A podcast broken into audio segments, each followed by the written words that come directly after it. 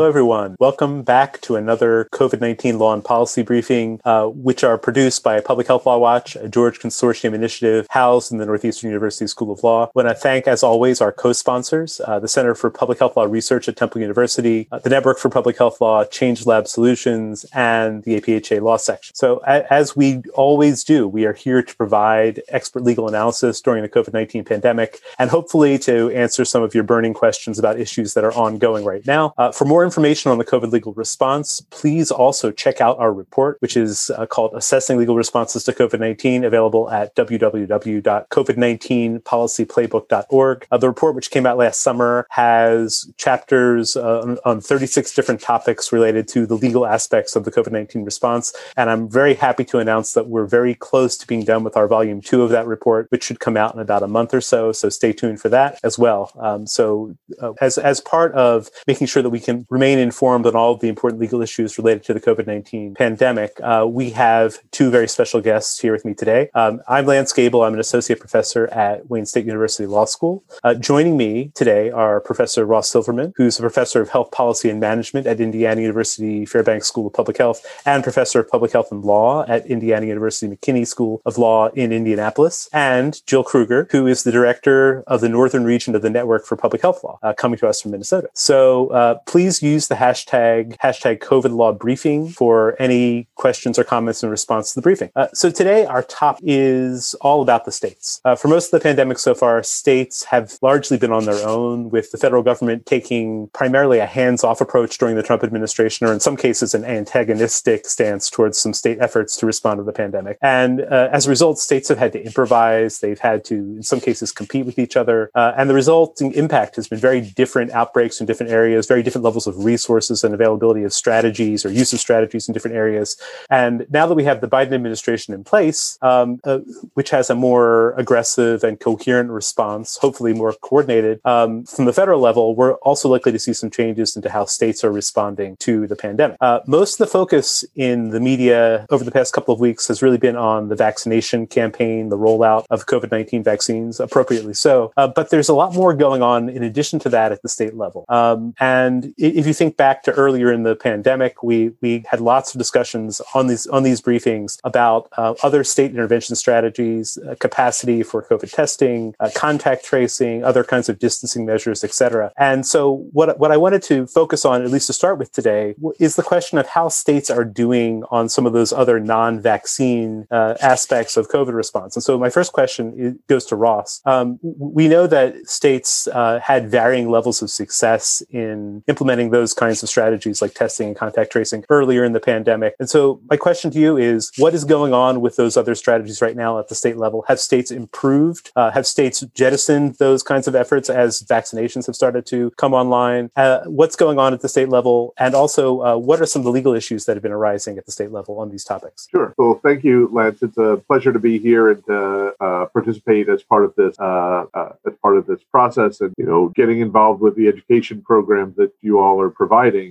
through this through these services and through these publications. Um, so, just wanted to take a very short course through the process of testing, tracing, and isolation. And, you know, traditionally, when we have infectious diseases as part of the infectious disease control process, first and foremost, you want to make sure that people can get tested and determine whether or not they have the infectious disease. When people do have a positive test, the process generally is that they will then be contacted by a uh, representative from the public health agencies um, who then will want to try and figure out where that person recently has been so that they can assess uh, and who that person has been associating with recently so that they can then get in touch with those other folks that may have been a close contact so that they can encourage those people to also uh, get tested and that the both the person with the positive test uh, that they can take the steps necessary to isolate themselves so they don't spread the infection further and so that uh, the people who may have been exposed can get tested as quickly as possible so they can find out what next steps they may need. What we found over the course of the process um,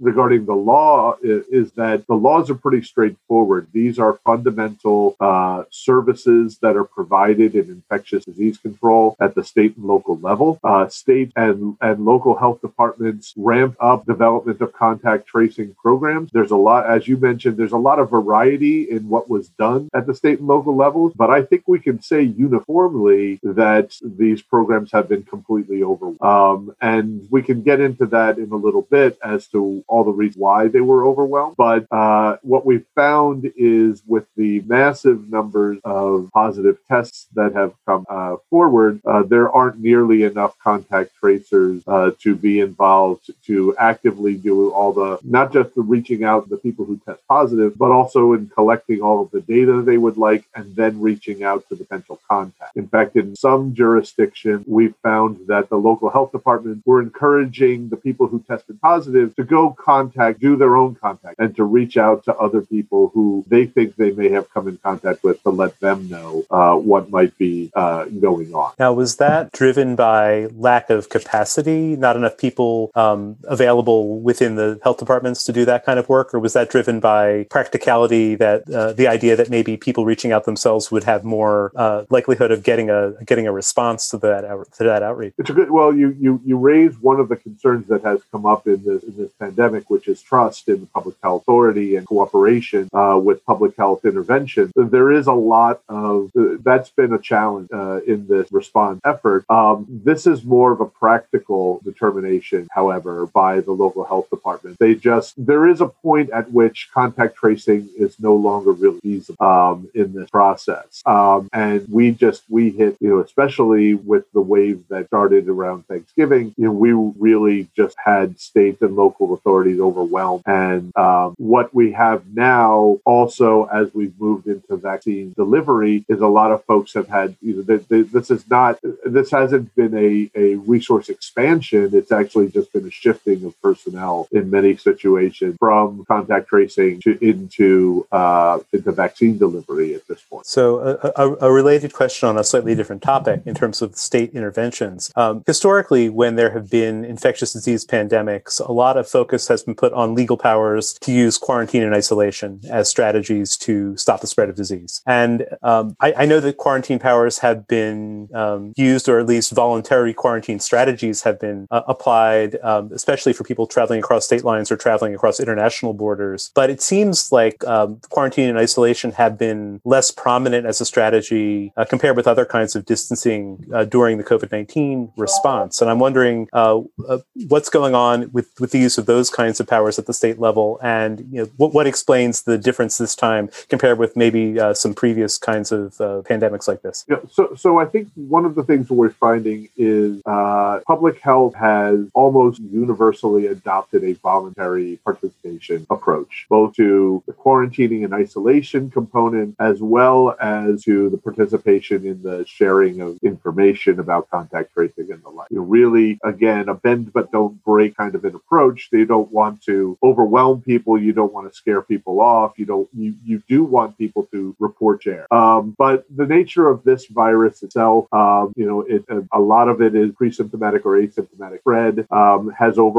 the system. So it's spreading faster uh, than we can track how quick, you know, how quickly it has spread. The access to testing itself has been an issue. Um, and so uh, it hasn't been as readily available as, as uh, or the response rate is not quick enough uh, so that you can really get, you know, stop the spread before people have, you know, come in contact with a huge array of different uh, different folks. Um, there have been challenges with isolation and quarantine. You know, we find some significant equity coming up here. Uh, the Pew uh, uh, Charitable Trust they they did or they, their survey arm did a survey back in fall, um, and they found the vast majority of people say they would isolate if they got a positive test. If they were told you're, you've got COVID nineteen, you need to stay home for ten days, uh, they'd be willing to do it. But about a third of people said it would be difficult for them to do either because of their living conditions or their work situation. Um, and we really haven't done enough as a system, uh, you know, through supports and protection to make sure sure that people can uh, that people can, can successfully manage that. And then finally, we do have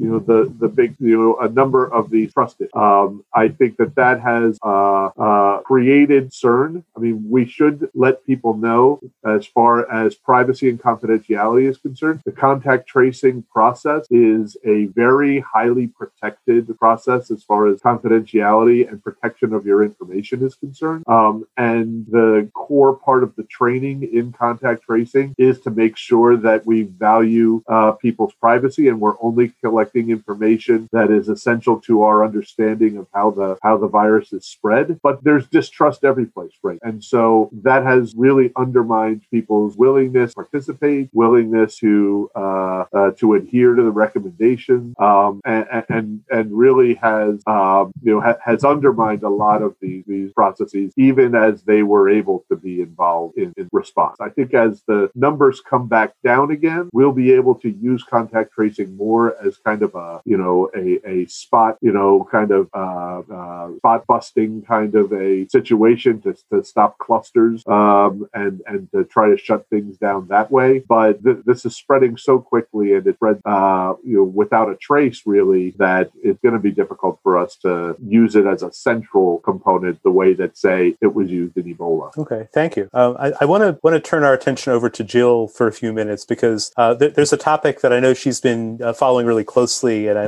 uh, want to highlight a little bit during our conversation today, which is um, the issue that's that's arisen in many states between legislatures and executive branch officials over use of public health powers or emergency powers to respond to COVID nineteen. Um, there there have been uh, some quite high profile conflicts between the different branches of government um, that that are centered around these uses of of uh, political power to issue executive orders and other kinds of intervention strategies. And so I, I wanted to start with uh, just asking, you know, what sorts of disputes are we seeing at the state level within government and between government branches, and how have courts handled them so far? Thanks, Lance, and and thank you for having me on on this briefing as well. I really appreciate the opportunity. And yeah, we certainly have seen some high profile conflicts over the use of, of emergency powers in, in quite a few states. And and those those conflicts have really covered a lot of territory. Um, you know, from whether the executive, you know, whether the executive branch has authority to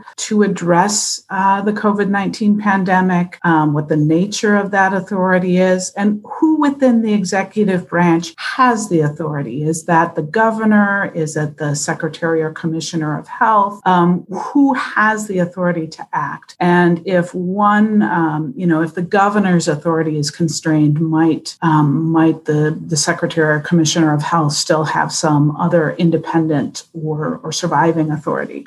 Um, you know, what is the origin of the authority? Is it does it rest in you know sort of a modernized public health or emergency powers act, you know, enacted in the 21st century, or um, you know, in in Michigan we saw a, a case that that detailed you know that involved analysis of of statutes from the 1940s, sort of civil defense era statutes um, you know, and and the way those statutes are, you know, were drafted is is different. Um, so we've also seen just you know concerns about procedural constraints. How how can the executive branch act? Is it through an order? Is there rulemaking required? Um, you know, what kinds of you know does the legislature have have any role? Does it have an oversight role? Can it terminate an order issued by the executive? Um, can it impose you know any time limits upon an order once that order has been issued? I mean, separate question of you know in, in terms of drafting a, a statute. Um, you know, are the are the orders renewable? Um, you know, were they intended for? Were these emergency powers intended for an emergency that you know now is approaching the one year mark? Um, and so you asked about about court cases. So those uh, just just sort of rattling off some of the types of conflicts we've seen, and and then how we've seen those play out, you know, in, in many of the states, um, courts have taken a, a fairly um,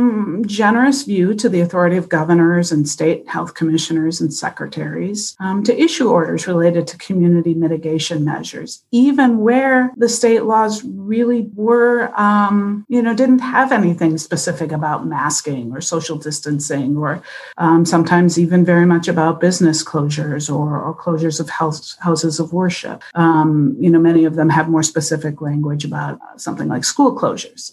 Um, but but in many states, um, the courts have taken a fairly um, have relied upon broad delegations of emergency powers by state legislatures. Um, for example, in Grisham v. Reeb, the New Mexico Supreme Court upheld the Secretary of Health's emergency orders um, and actually including provisions authorizing imposition of, of criminal citations and civil administrative penalties to enforce those business restrictions and closures. Um, but of course, there are there are some cases that have gone the other way, and you know, I grew up in Wisconsin, and in Wisconsin, we saw the state legislature challenge the order issued by the designated to be the Secretary of Health um, on several of grounds, several grounds, and and many of those were sustained um, by a four to three majority of the, the Wisconsin Supreme Court. Um, in that case was Wisconsin Legislature v. Palm. And the court there held that the order issued by the secretary was in fact a rule. Um, and so it wasn't enforceable because it had not gone through the rulemaking process. And I already referred to the Michigan Supreme Court case.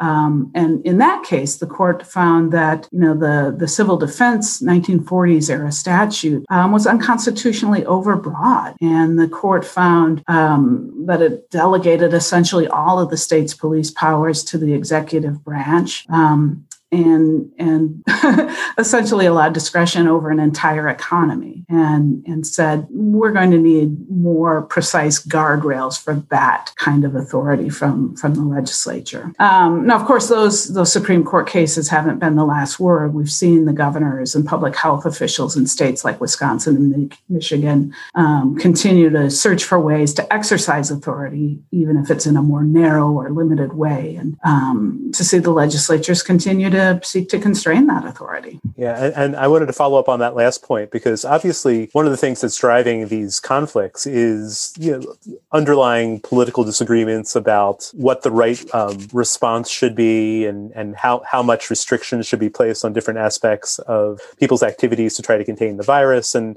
you know, some of these larger questions end up getting subsumed to a lot of you know general you know political conflict that goes on in other areas as well. Um, but you mentioned that legislatures legislators and executive branch officials are continuing to um, have these these disputes about power, and that some legislatures are beginning to um, try to change those underlying statutory authorities or regulatory authorities. And so, uh, w- what are some of the new developments along those lines that have been happening in the last couple of months? Sure. Now that's that's something we're really interested in tracking. Um, work with public health officials in, in all 50 states of the network, and so um, we're hearing word about some of these bills that have been introduced. Now it's it's interesting, you know, probably at least half of the states, it's, it's hard to get a precise count of, of bills introduced. Every state legislature is meeting this year. um, and, you know, the volume of bills is, is really um, high, shall we say? Um, you know, there's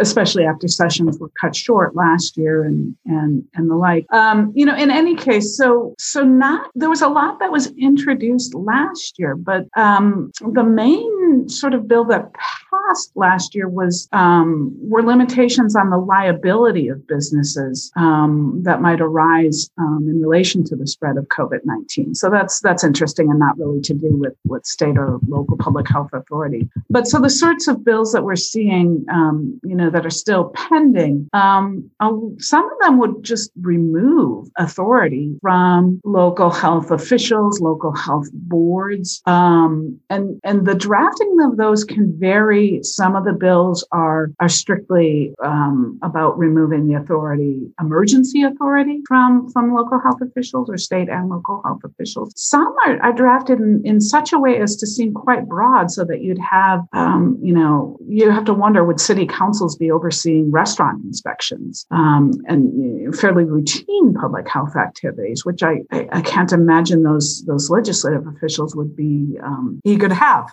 Um, Um, some of the bills would require the, the elected officials to approve of local health official actions. Um, there's a bill in Tennessee that would prevent the governor and local government from classifying businesses as essential or non essential um, for the purpose of, of issuing orders that might differentiate among those categories. Um, there's a bill in Texas that would define places of worship as essential. Um, there are bills in a you know a number of states that would prevent local mask mandates. Um, you know, uh, bills in several states that would address school closures and perhaps um, shift the, the the responsibility, the decision making authority from public health officials to school officials, um, to school local school boards um, on whether or not to, to close schools. And again, those bills can vary in how they're drafted, how narrowly or broadly they're drafted. You know, so um, you know oh, whether it's COVID nineteen specifically or or any uh, infectious disease outbreak. Yeah. So I wanted to ask then. So with with all of this churning potential um, legislative and regulatory change out there